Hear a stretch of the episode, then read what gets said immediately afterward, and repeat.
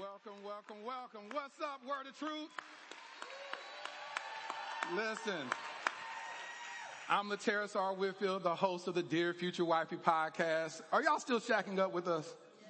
Hmm. Are y'all, are y'all? That's a real question. I'm tired of asking this question every episode and I can't hear y'all respond. Listen, pull out your phone and subscribe to our YouTube channel. We're on a goal of hitting 500,000 subscribers. We're at 441,000, so I need everybody to do your part.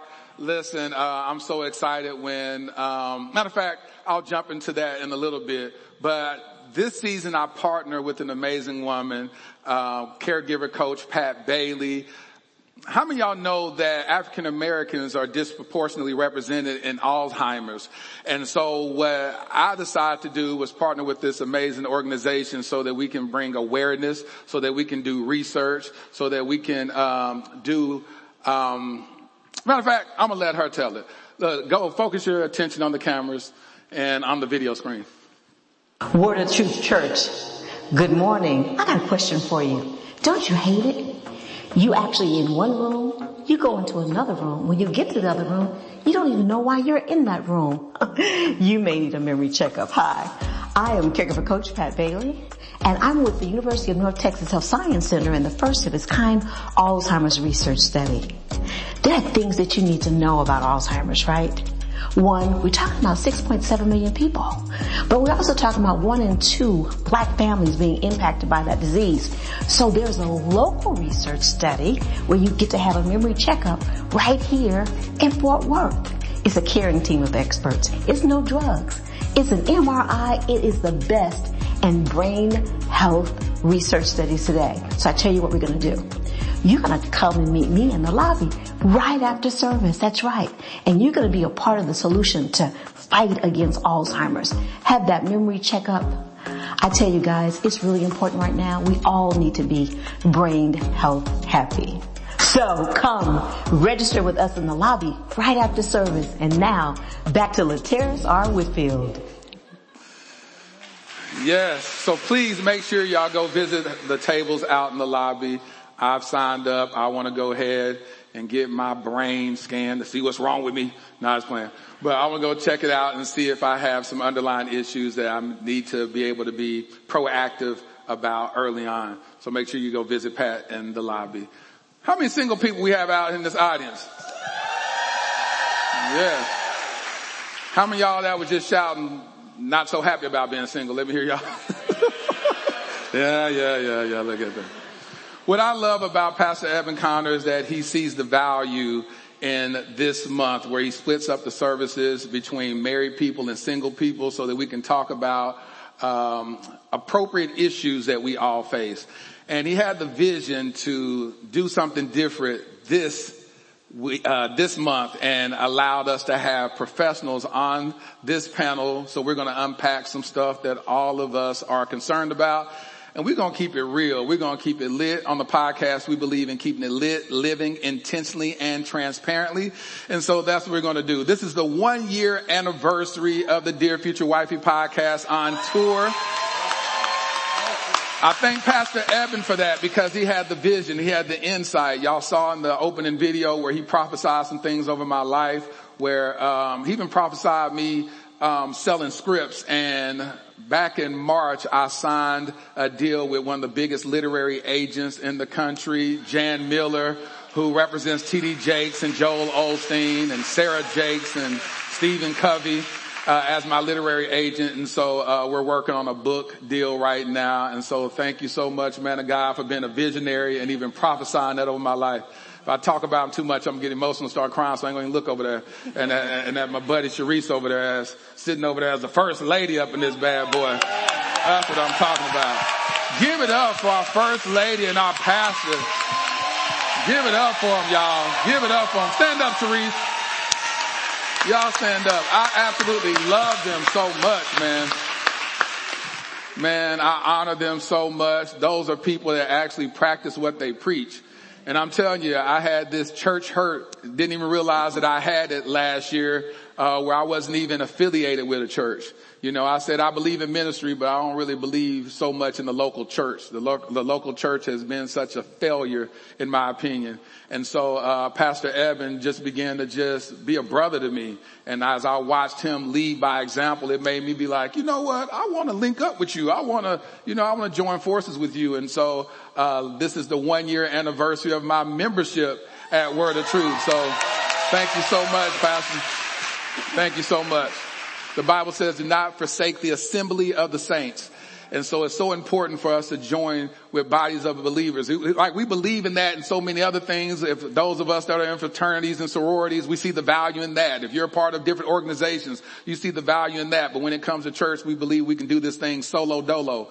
And uh, God is asking us to do that thing together and do this work. Because how many y'all know we need our brothers and sisters to keep us lifted up when we want to throw in the towel?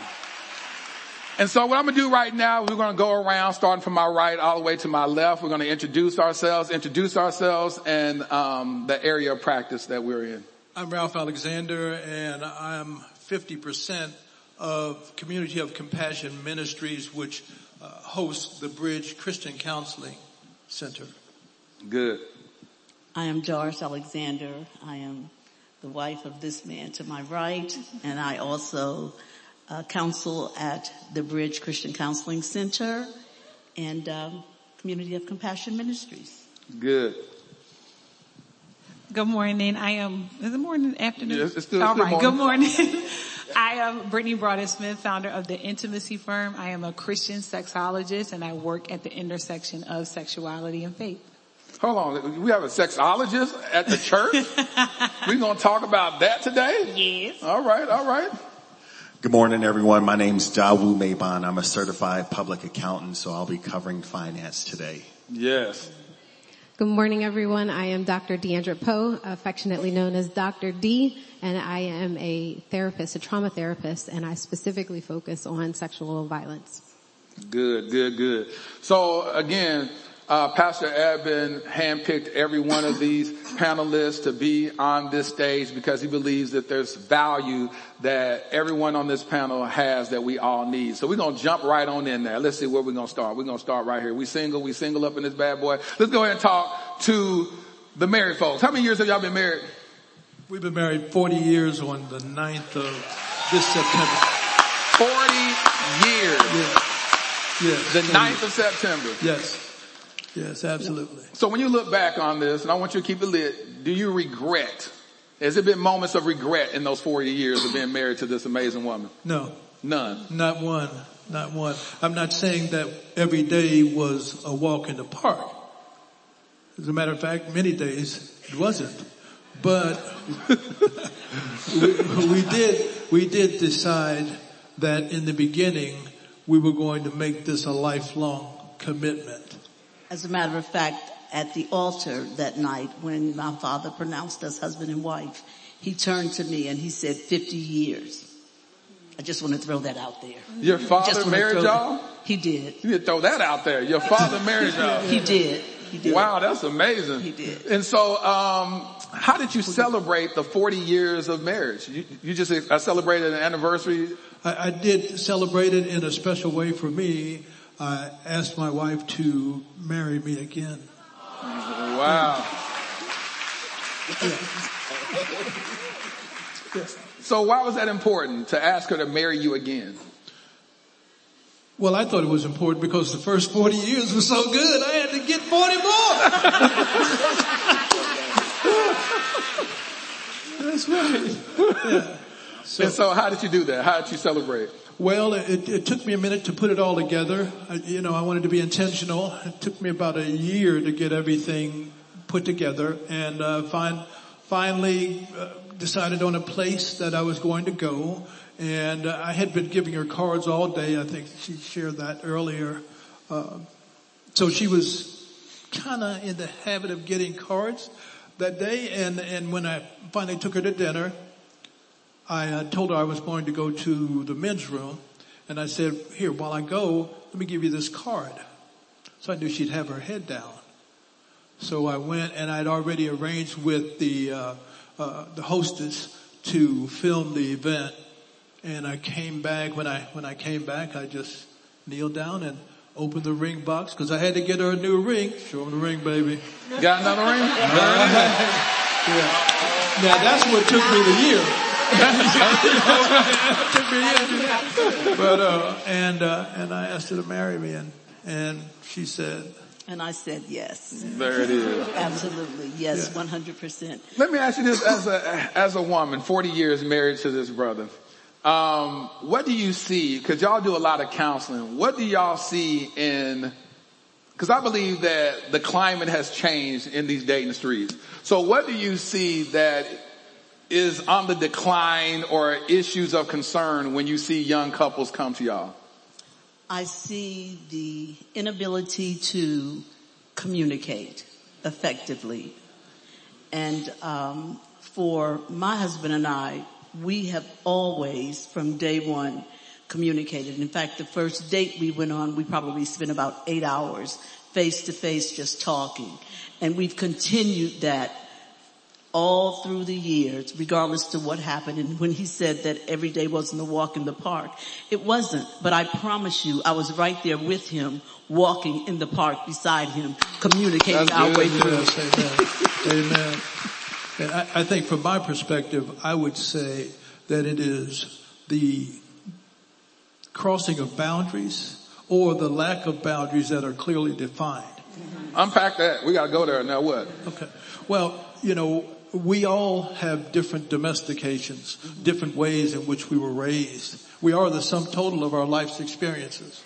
So and as a result, we develop certain agreements that we make to say, well, this is wrong. When I see that, I'm going to do this. And we don't do that with each other. And then when a person, our significant other crosses that boundary, we let it slide because we don't want to open a can of worms, create issues or anything like that. And, And many and- times they don't even know that it's a boundary because it. we've not talked about it. Absolutely. We've So not talked continue. about the things that we like, the things that we don't like, the things that make us happy, Yeah. the things that make us sad, the things that make us feel disrespectful, Yeah. the things that make us feel loved. We don't talk about that. We almost assume that the other person will know, but they don't know. we might look good, but we ain't no mind readers.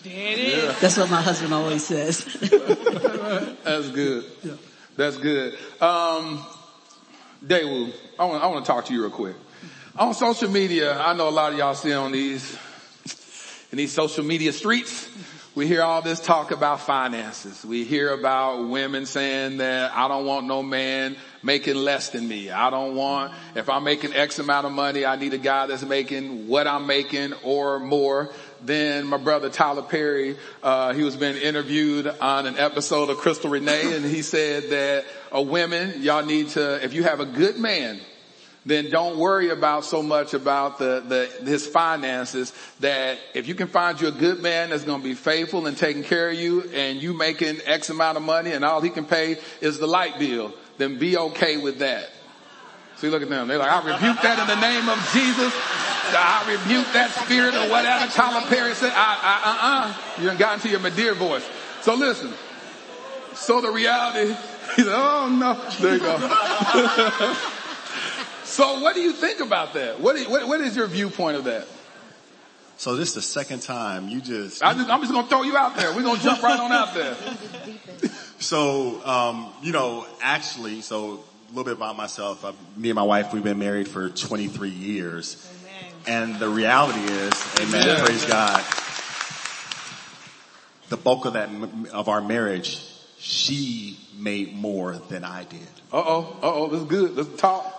So, and, and for us, kind of the, the groundwork we've always operated under is that, you know, we operate from a position of what the Bible says about money. You know, I, I have the letters behind my name, CPA, but, you know, pretty much I learned in terms of handling money is through God's word.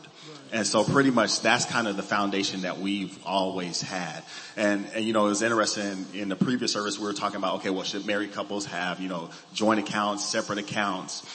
And, and a lot of times just when you're talking about this, okay, the 60-40, oh, if, if he's paying the, the light bill, here, here's some of the reality is that normally when, when couples get together, when it's, you know, okay, paying bills, um, if you go, okay, well, let's say, let's just say if you have children in the mix and let's say you for, you're fortunate enough to send them off to private school and you're going, okay, well, the tuition is $5,000 a year. I'm just throwing these numbers out. And you go to your spouse and say, okay, well, you come up with 2,500 and I come up with the other 2,500.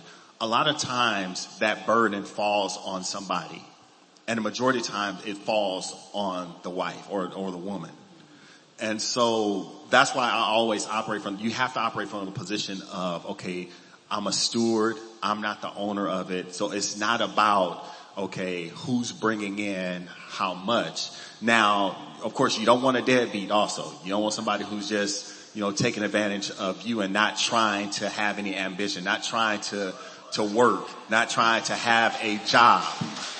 So, you know, and even in that, like I said, when me and my wife, like I said, Oh, y'all woke up right then, but at first, when he was, when he was talking about his wife out earned him, y'all just like, mm, I don't want that testimony. Then he started talking about dead. Amen. Thank you, Jesus. Hallelujah. Go ahead. So I, I want to go back here. So when your wife was out earning you, does she still out earn you? yes, All right. So when uh, he said yes, proudly. So when your wife was out earning you, or her being the the breadwinner, did that make you feel less than a man?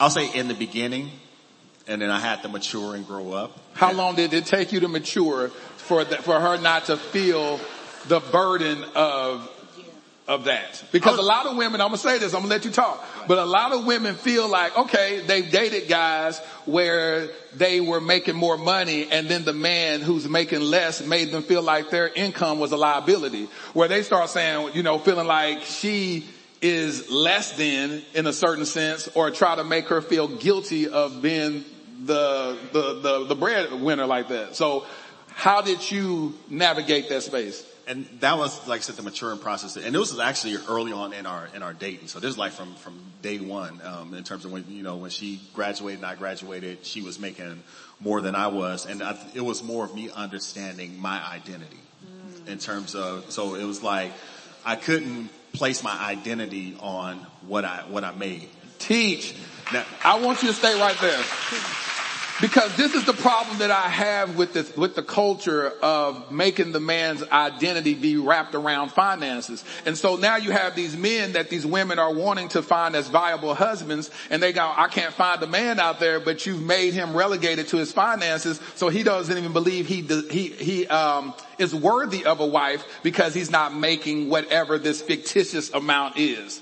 And so I want you to unpack that even more about finding value uh, in, uh, your identity. How did you do that? And so it goes back to in terms of one, I'm a firm believer in, uh, I, a few years ago I went through a pro, uh, program called Men of Joshua and it was talking about how men are supposed to pastor their homes. They're supposed to be, and, and basically you're the, you're the head servant.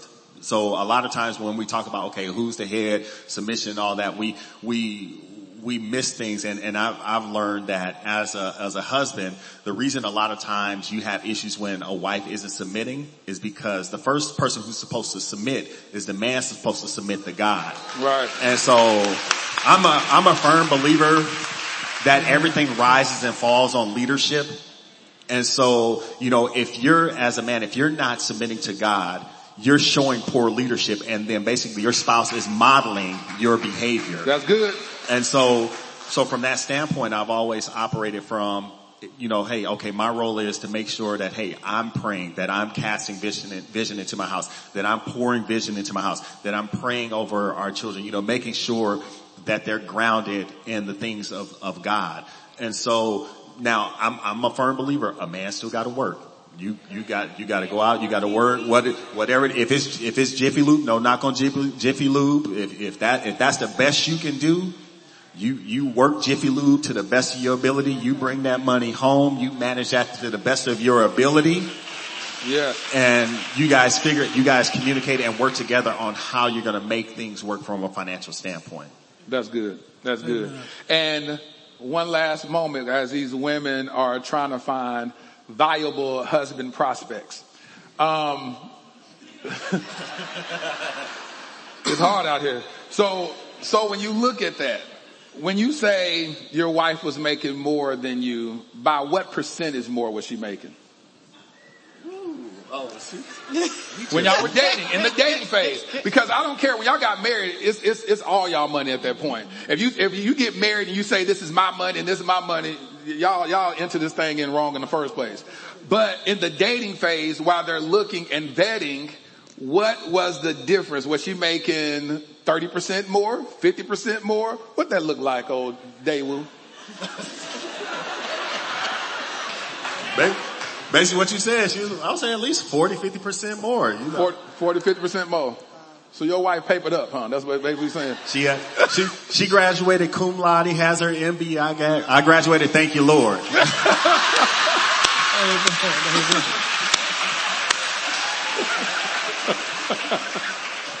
you said, oh, she graduated cum laude, you, you graduated, thank you Lord.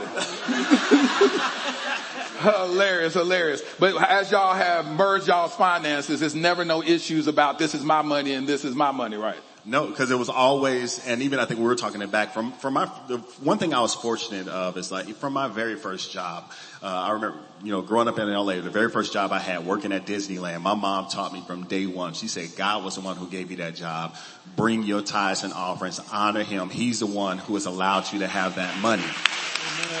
So I've kind of, we've always operated from that standpoint is that, okay, this is God's money and this is how we're going to operate. So it's not about, okay, who's bringing in more if, because it's always going to be that way. It doesn't matter if, if the roles were reversed and I can't have the ego of, yeah, I'm the one bringing in all the Right. money and you got to bow down. And it's like, no, it's like, you have to have that balance in terms of understanding, okay, this is God's money. He's the one instructing us to manage it his way. And so that's kind of where we've been fortunate in terms of operating from, from that standard.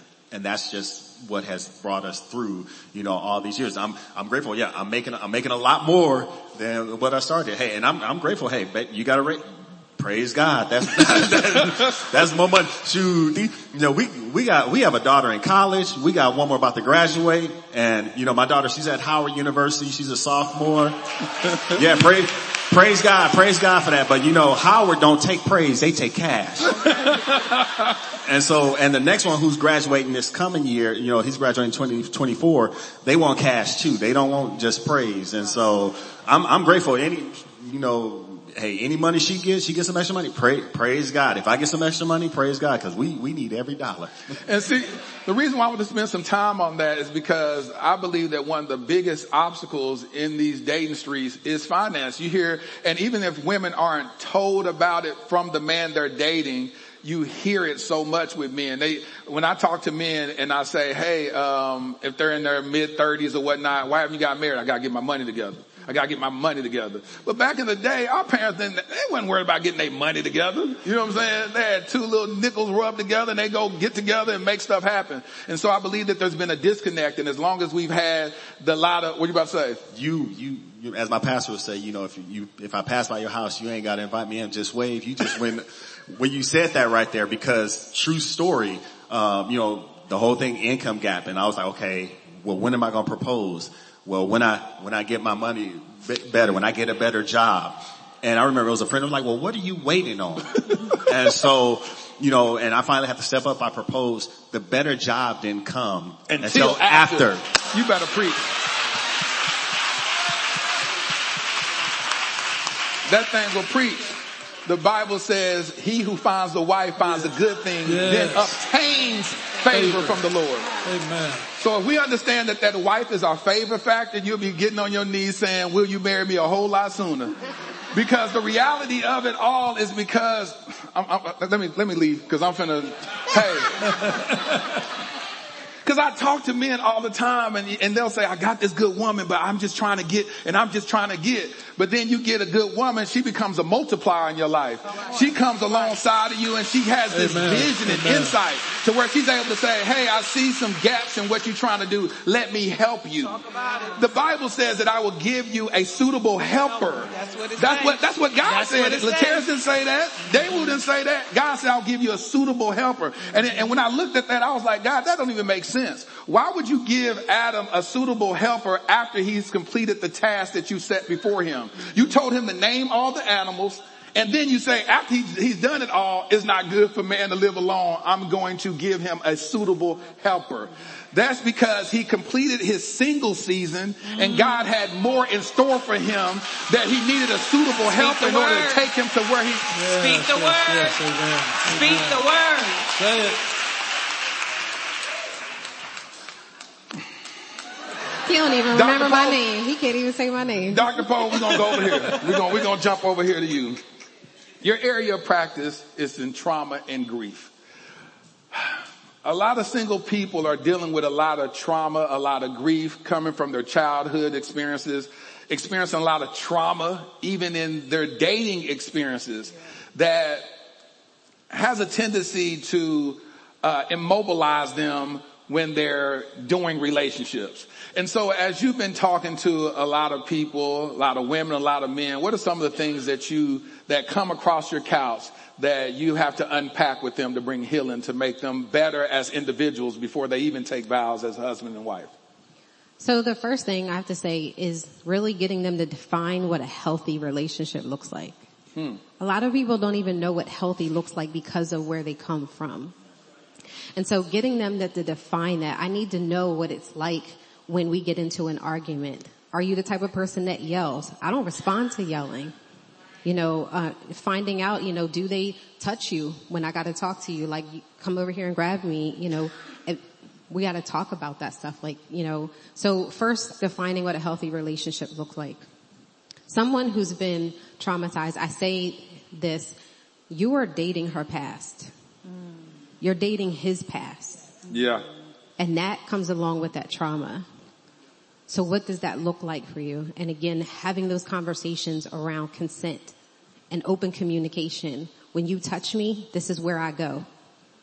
For some women who have been traumatized sexually and then they're now going to be intimate with someone, the way you touch me reminds me of how my uncle touched me. Right.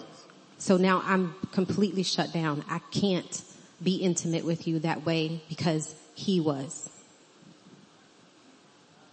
And so what I'm, and when I see this in my practice, I have to go back to them and help them reprocess that trauma in order for them to be present with their current partner or the person that they want to be their partner. And so a lot of times people don't even know the trauma that exists until a trigger occurs.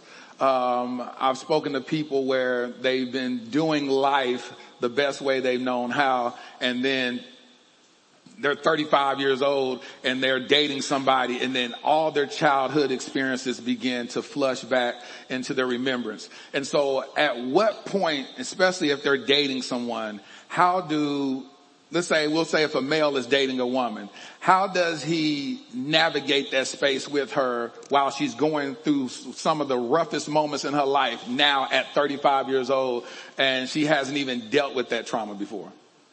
Well, if, if he's decided that he's going to be in a relationship with her, he's made that commitment to her. So, um, as I said previously, if she's not getting help, encourage her to get help. Go to therapy with her because she's not, she might not be able to tell you without the help of someone to say, when you touch me like this, this is where I go. Or don't touch me there because I don't like it. Or even, this is what I do like and this is how I get there. So for someone who's going to commit to being in a relationship with someone who's been violated in such a horrible way, be present and then create that safe space for her to be able to navigate that however long it takes because it ebbs and flows. And there may be times when she's like, okay, I'm going to try this.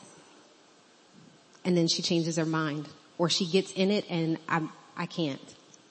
But you've got to have patience. Whoo, I don't like that word. Um, you've got to have patience. You really have to be able to get on your knees and say that I'm committed to doing this no matter what it looks like and how it shows up. Because it may not show up the same. It may not show up the way that you want to. You know, she comes into the saying, oh, okay, I'm going to try to be intimate with you in a way that you like. And she might try it, but then gets into it, I can't. Well, well, you can't talk about intimacy uh, with these single folks because uh, Pastor Eben done had everybody take a vow of abstinence. So, so they, Sorry, they erase be, that. They, yeah, you can't be. You can't cut be encouraging them like that, Dr. Poe. Okay, You yeah. gotta say, that it may be a handshake or a, A hug, handshake, it may be right. a trigger. Cause they're not touching on each if other at in, word of truth. correct. Not- If he comes in for a hug, do the side hug. Yeah, a little side hug. That may be a trigger. Yeah, Yeah. yeah, absolutely. A hug Yeah, may be a trigger. a look. Yeah, a look Don't look at me like that. could be a trigger, but they not touching each other at word of truth. No. They don't, they don't, they don't rub on people's body parts at word of truth. Amen. So listen, so, um, Brittany, Yes. sexologist, Yes. sexologist. All right. So as a sexologist, how do you help people navigate? Now we're talking about single people and you find a lot of single issues. Matter of fact, it's a good one. You and I talked about this before. You talked about a lot of people who have taken vows of abstinence. They get married and what have you seen happen? they still feel like it's wrong because they've, in order Put for the them, microphone close. I need them to hear that. in the order for them to abstain, they had to um, speak negatively or believe negatively about sex to make it avoidable. They could not hold it in its honorable and gifted place from as a gift from a good God because then that would make them want it more. So in order for me to abstain, I got to make it make it undesirable. So then they maintain that thought about sex when they get into their marriage, and now they can't turn their brain off. There's folks even still in the year of our Lord 2023 are still praying for God to take the desire away, as opposed to asking for the strength to be able to steward the desire well. That's good. Hold on. That's good. How many y'all, be honest, how many y'all have been praying for God to take the desire away from you to have sex? It's testimony time. Y'all ain't gonna, y'all ain't gonna admit that? Uh, I see a couple of hands right there. There's a hand, there's a hand. There's a hand back in the back. There's a hand back right there in the back. It's like I'm doing altar call. There's a hand, there's a hand. There's a hand. I see, I see you back there. I see you back there. I see you back there. And that's what happens. We've been, we, we've gotten this unhealthy instruction about sex to where we say, my body wants to have sex. I rebuke it in the name of Jesus. And you're rebuking natural desires that the Lord, our God, put inside of us. Whether you want it or not, you have a biological clock. You can rebuke it. You can do whatever you want to. Whether you wanted to rebuke puberty, uh, from coming to your body, it was going to happen. Yeah. It's going to happen. And so what happens in the church, and I'm glad you pointed that out, is that we've been taught this erroneous teaching that it's like, oh, if you feel like this, you're gonna go to hell. So now you're over here saying, I don't, I don't want to feel like this. I must be unworthy, and and and, and I just got to finish having a worship moment with God, and now I want to have sex. And what's wrong with me? Am I, you know, am I unhealthy with these thoughts or whatnot? Um, what do you say? How do people navigate that space? Well, the first thing is we need to understand the difference between that, you know, bodies doing what bodies do, that natural desire and lust. That's the thing that needs to be rebuked. That's the thing that we need to address in the spirit is the lust. That's the part that's not natural. That's the part that scripture speaks against. Scripture doesn't speak against arousal. Right? When God gave us the clitoris and the frenulum and erogenous zones and dopamine and all, and orgasm and all those things, He gave us horniness. It's right. I mean, We don't went there. She said So- clitoris. I'm saying clitoris, and I want see a lot of times. Go ahead, we're gonna go back right, to that. but lust then, but We're gonna go back lust is the perversion. Lust is the thing that takes what God called natural and um, distorts it, contorts it, manipulates it. When you are lusting after someone, you are taking them into your mind without their permission, putting them in spaces and places and positions that they never asked to be in. That is where the enemy dwells, where he's giving you, you are acting as God. You are thinking that you have authority over those people, over children of God. That's what we need to rebuke in the spirit so that we can able to decipher what is God given and what is um, enemy motivated. Enemy motivated. Well, we here now. So you said that a lot of times people, you find people um, that you're coaching, couples, that you find when you reverse engineer that thing before they got married, it was things that they didn't even, women just didn't even know their bodies. And so they're trying to have these sexual experiences, but not even knowing their own body. Do, do you have your, do you have your, I brain? now. You left, you left it, I need, I need to, It's in the room. yeah, I need somebody to go get, I need somebody to go But get right, that she right room. on the couch. She on the couch.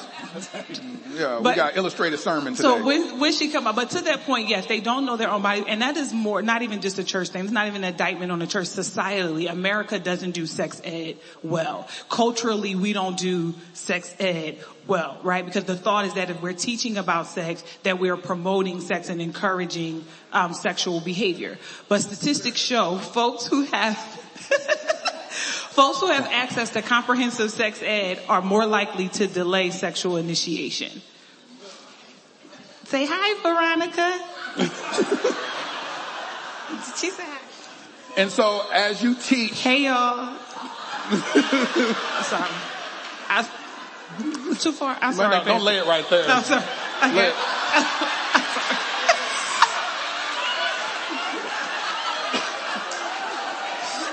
Lay it- And this is why I wanted to keep her in here.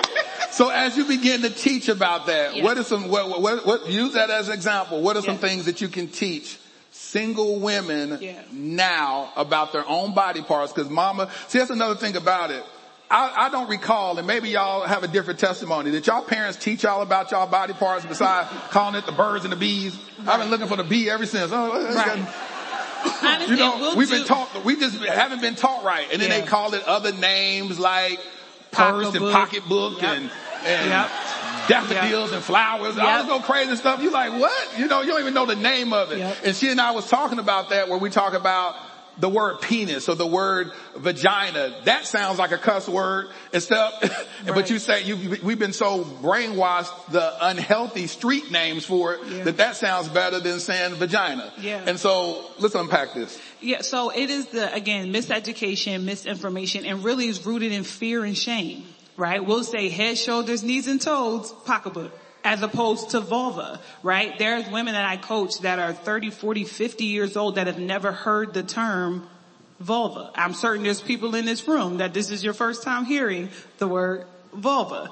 And so you said vagina. ask, how many of y'all heard that term? Uh, good. Oh, well, now take your hand now. How many of y'all haven't? Raise your hand. Yeah. So vulva is the is the medically accurate term for the external genitalia, and that is important for single um, for single women to know or single people to know because event, number one for health reasons, right? You have you should be going to the gynecologist. There are women who don't get Pap smears because they feel like they're not having sex, but when you begin to build that education, that's where empowerment and confidence comes from, so that when you get married, you're not giving your sexual pleasure the responsibility over to your partner because we're taught that men are the anchor for all things sex and women come in, they feel like they don't need to know and whatever they need to know, whatever they need to have, their husband will give them. And then husbands feel the pressure of having to navigate all of this, but ultimately your orgasm is your responsibility and you give the information to them and a good partner applies the information that you give them. And so you don't have to sin to figure that information out. So we're talking about basic things like pressure and touch and things like that. When you go to get a pedicure, do you want her to make the water hotter or colder? You know what kind of sensation you deal with. When you get a massage, are you light, medium, or you, are you bold enough to do a deep tissue? Now you know what kind of touch you like. All of those things are transferable skills, but even down to basic things. If you go to a restaurant and your meal is wrong and you don't have the confidence to say, Yep. I don't like this, you're not going to have the confidence in the bedroom to say, I don't like this. That's good. And we have been, women particularly have been conditioned to give, to just take what's been given to us. And singleness in the kingdom nowadays, we lost the stamina to hold on for what's avail, uh, what's possible and we just take what's available.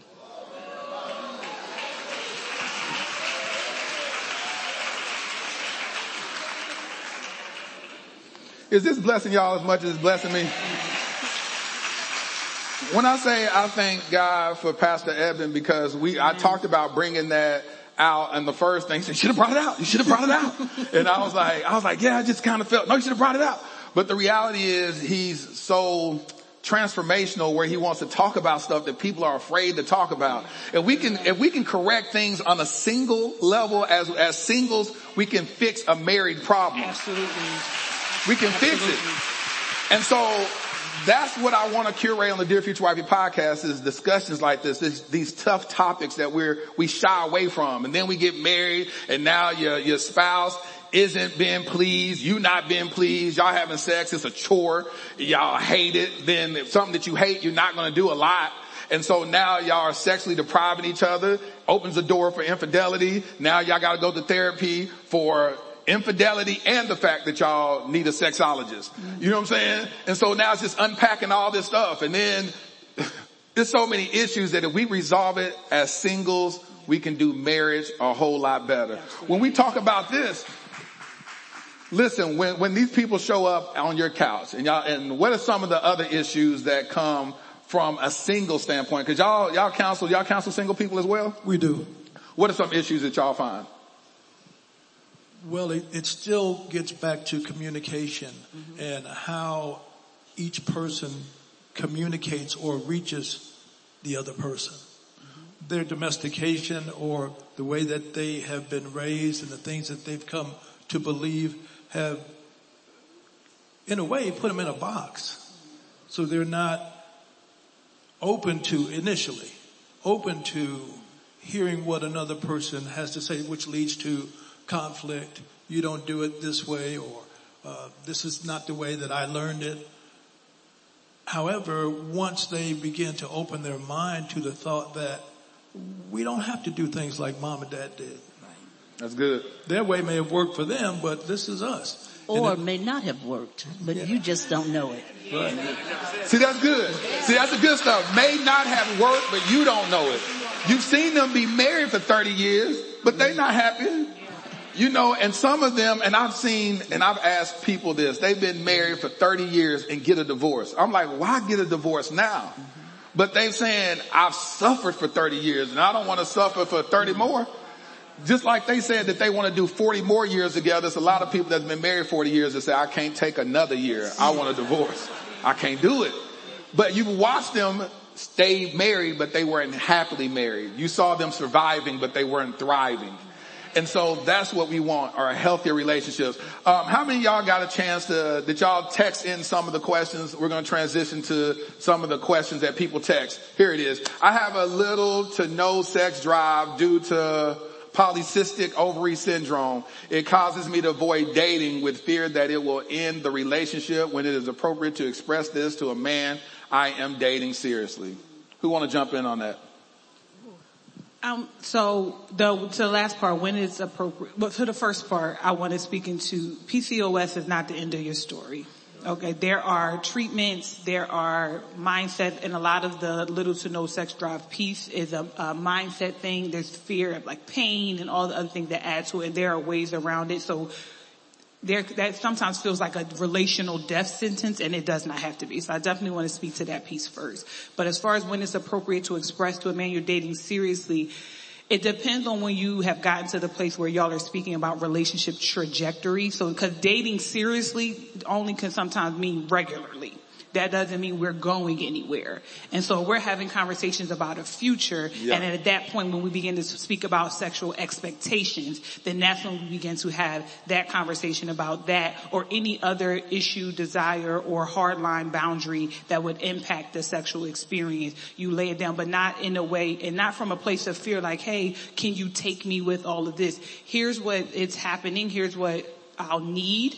And then you begin to discuss what that would look like and the navigation of it, but never approach it from a place of can you handle this? Because you're not to be handled. You are, Teach. okay, you are, Teach. you are as you are. That's not any, they're not doing you a favor by being with you because you have PCO. That's good. That is so good. That frees somebody right there. That is good. Next question, please. Is that the only question? I know not. All right. Well, while we wait for the next question to be queued up, um, what are some of the issues that you, we talked about tithing. How important is tithing, Daewoo? Okay, so for me, pretty much it's a non-negotiable, and the reason why is that you know I shared earlier from my very first job, my my mom taught me, okay, you know, you tithe, you honor God, and and if we want to be transparent, most people say, okay, you know what, I, I have more month than money. So, so how am I going to tithe? How am I going to bring my tithe? And, and I don't even have enough to pay my bills. And, and, and I lived that and when I, you know, first graduated from college, you know, I'm, I'm struggling to make ends meet, but I still was bringing my tithe because the one thing I, I, learned in terms of, you know, reading God's word, in terms of handling money, you know, I, I love, uh, Acts. It talks about, you know, when it, when it talks about in Pentecost, how after Pentecost, it talks about how the believers formed a community. It talks about how they looked out for one another and, you know, no one was lacking. You know, those who were in need, the, the, the body of believers looked out for one another. And that's what happened to me when I was in that situation. Okay, I'm, I'm bringing my tithe. Okay, how am I going to make ends meet? You know, how am I going to have a roof over my head? And it was the body of believers who were who I was surrounded around that helped me look, look out for me. And that goes back to, you know, as the Alexanders was talking about in terms of that being transparent, being open and, and not being ashamed to, to talk about where you're at from a financial, financial position. But like I said, the most important thing is that I was surrounded by a body of believers who helped me navigate through that time. And, and even when I was bringing my tithes and offerings, I've never, as scripture says, I've never seen the righteous forsaken and I've never seen them begging for bread. For real. And that's real. How many y'all are caretakers in the audience? Anybody are caretakers taking care of, uh, there's a lot of y'all. Uh, you're a caretaker? Wow. Okay. This is a question that someone asked. I am caring for my mom who has Alzheimer's and I'm single. Coupling that with these dating streets is heartbreaking. What advice or encouragement can you provide? I know God's timing is perfect. I know to wait on the Lord, but it's tough and I'm tired. Tired is what she said. Who want to tackle that? Uh, and that's definitely definitely go visit the table to talk to Pat because Pat is an expert in that of how to get resources to lighten the burden so that you don't have to carry the burden all by yourself. You, uh, and I'll let her talk even more about that, but can y'all weigh in on that? Uh, just a, uh, just a thought. Yeah. And I, what, what came to me was the word of God. And it says, let patience have her perfect work mm-hmm. so that you can be complete and lacking nothing. I understand it. I don't know what your uh, age range or group is, so I can't really speak to that. But I know that God knows all things. He knows the number of the hairs that we have on our head. I mean, literally, mm-hmm. the number. So nothing catches him by surprise. But if you're faithful in what he has tasked you to do, he will open a door at the appropriate time. That may not be a consolation, but I found that to be truth in life. Good, yes. good. You gonna weigh in on that? I am. And what I I want to go to the word as as well in terms of honor thy mother and thy father. Mm-hmm. For me, as a caretaker of my father, I find it honorable that I'm able to serve him and help him. My father covers me. I got a daddy's dad. And so I don't find it to be a burden to have to care for him. I'm tired too. And I don't know if that's a man or a woman, but I hear you. I get it. And you want to have your own life. But I find it honorable to be able to serve my father in his last days. He has more days behind him than he has ahead of him because we don't know the day or the hour I honor him in my service to him.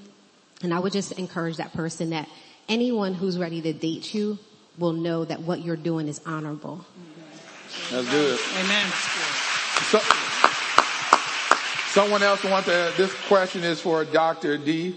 He said, how do you move on in a healthy manner when you have been in a marriage that has been more of a trauma bond than a relationship from God?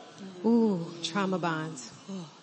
Uh, trauma bonds are hard to break. Um, I mean, when you talk about being intentional, having to break a trauma bond is work. And every single client that has ever showed up in front of me, I let them know this is work. Like I'm going to, you are going to have to do things intentionally to break that trauma bond. And that means setting boundaries that are extremely rigid. Mm-hmm. Boundaries are yours to communicate and the consequences are the person who crosses those. Mm-hmm. So you have to understand that when you set a boundary with someone, when they cross that boundary, you have every right to communicate to them. You have crossed my boundary. Here are the consequences for doing so. I would say to this person, encourage them really to get and seek a professional about breaking trauma bonds because that's, that's not something you can YouTube or TikTok. It's just not. You really need someone to walk you through what that looks like, why you have this trauma bond because if there's abuse physical, sexual, or spiritual, you are going to have to do some work. Good. I've been watching this TV show called Love is Blind. How much does physical appearance play a factor in your marriage commitment? I mean, can I? Come on, jump on in there. I, I mean, we jumped, we don't put the cart before the horse with marriage commitment. Yeah, 'cause you gotta get there first. You have to get, Get- there first. And yeah. here's the thing, where a lot of us like to, you know, we've wrapped our heads around we gotta be friends first stage and things like that. But when you meet somebody randomly in a coffee shop or the church, that's not your friendship that drew you to them. It wasn't the friendship that asked you for their number. You like the way they look. Right? And it is okay to want to like the way they look. We see in the scripture all the time, Jacob wanted Rachel, not Leah. right? And you don't want to have to be manipulated or have somebody have to, you know, cloak you in rags to, to get somebody to marry you, right? So it is okay to have that discernible palette to say, I like and I am attracted to this person. Now the wisdom says attraction enough isn't going to sustain you once we get to the marital commitment part because when age, when looks and beauty, you know, fade, Fade. what are you going to have to hold you there? But too many of us are in relationships with people that we don't like or don't like looking at just for the sake of saying that we have somebody. How many of y'all in relate? No, I was playing.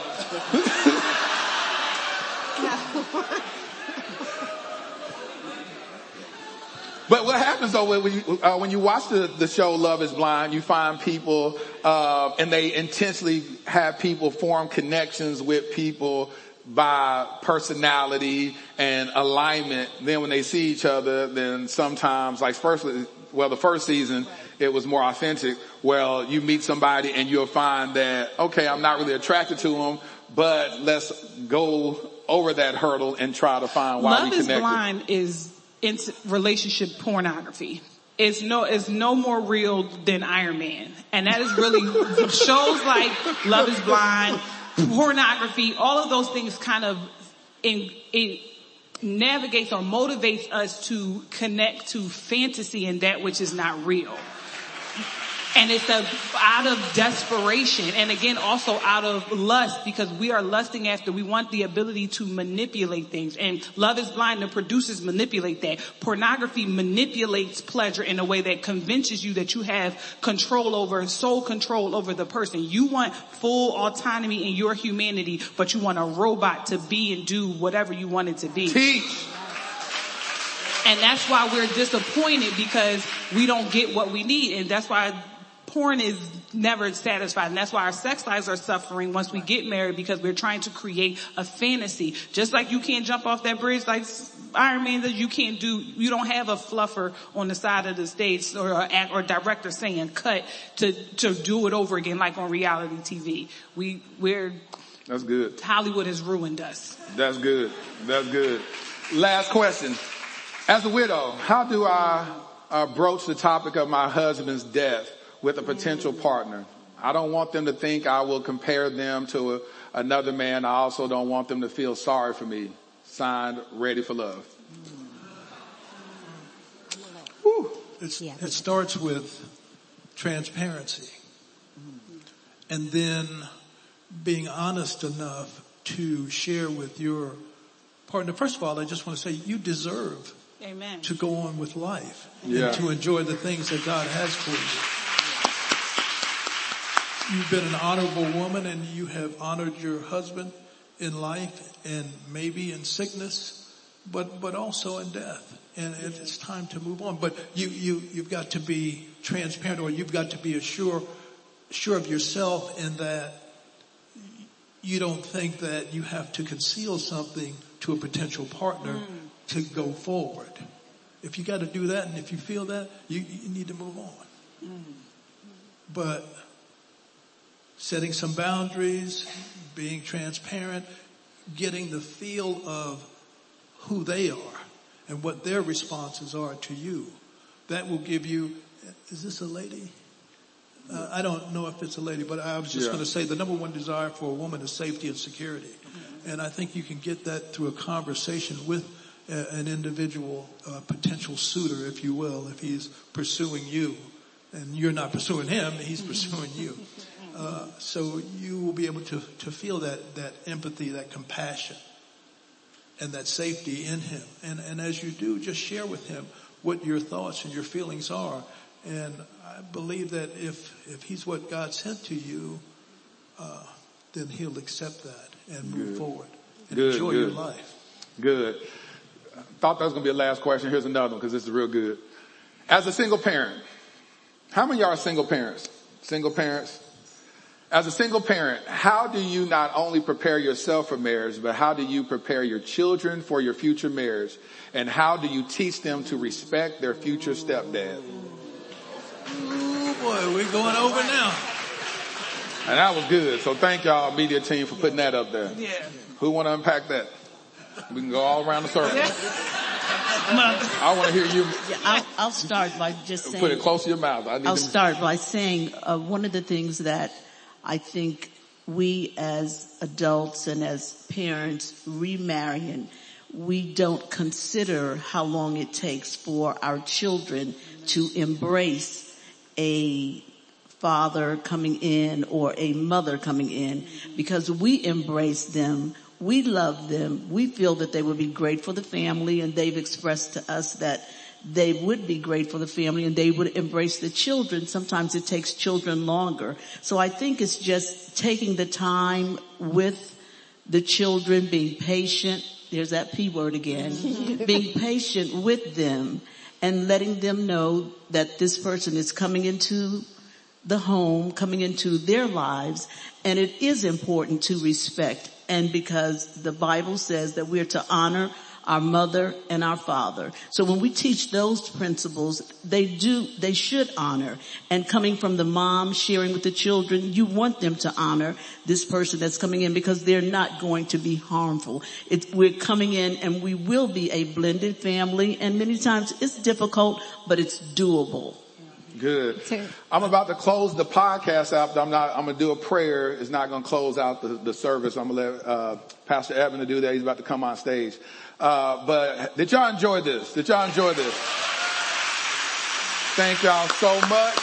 Listen, um, Heavenly Father, we come to you today. We thank you for the opportunity to just serve you.